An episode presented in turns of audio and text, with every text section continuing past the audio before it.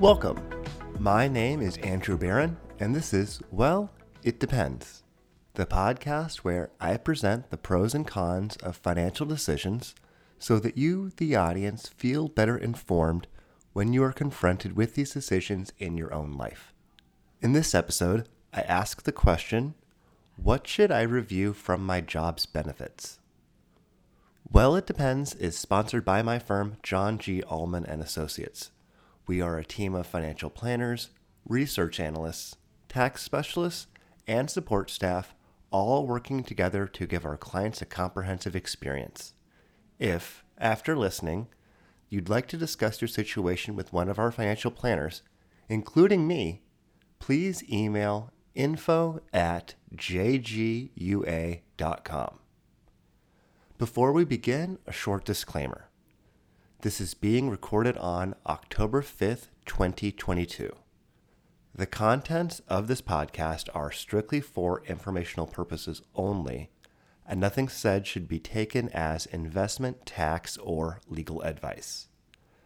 Any strategies discussed may not be suitable for listeners specifically, and so we strongly encourage consulting with your advisor before implementing any strategies to ensure they meet your individual objectives. Getting into it. What should I review for my job's benefits? Well, it depends. Perhaps you recently started a new job, or maybe you've been with the same employer for the last 38 years. In either case, it makes sense to review your benefits. Throughout October and November, employers offer new benefits for the following year. We call this period open enrollment. During open enrollment, you can review your options and your spouse's, assuming they're also employed.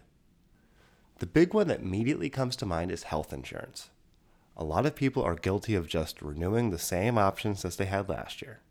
Yes, you might save some time and hassle taking this method, but instead, I would encourage you to review, either by yourself or with an advisor, what your medical costs were last year and what can be expected for next year. Our health is something that fluctuates over time and we can't take it for granted. Reviewing all of your options and possible scenarios will help you have proper coverage. This is why I mentioned earlier reviewing your spouse's options with your own, as one of you may have better choices for your situation and you'll want to take advantage of that. The next big one is disability insurance. I think this is the most looked over coverage, but it is very important. You may have options for both short and long term disability. The differences are how long you expect to need the coverage and how long you have to wait before the coverage kicks in. The names are, as you might expect, with short term covering shorter term stays and kicking in sooner, while long term disability is intended for the long haul and may have a long duration before coverage kicks in.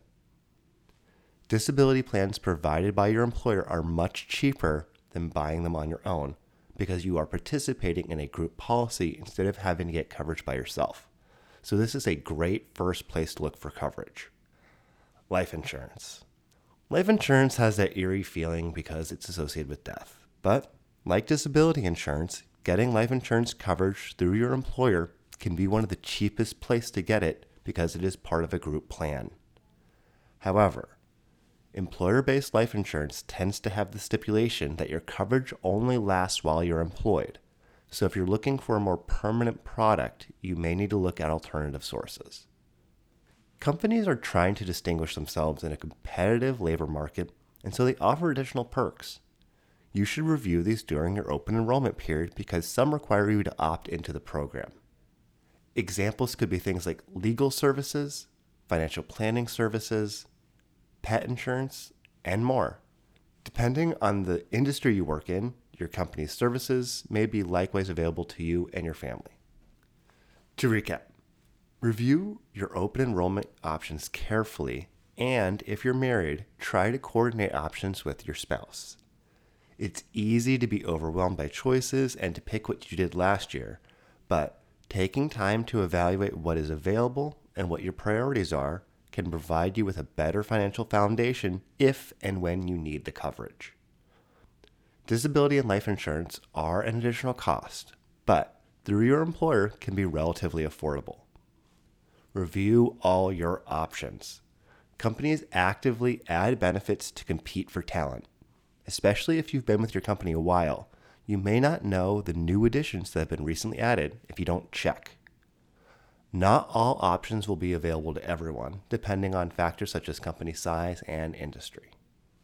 So, to answer the question, what to review for my job's benefits? Well, it depends.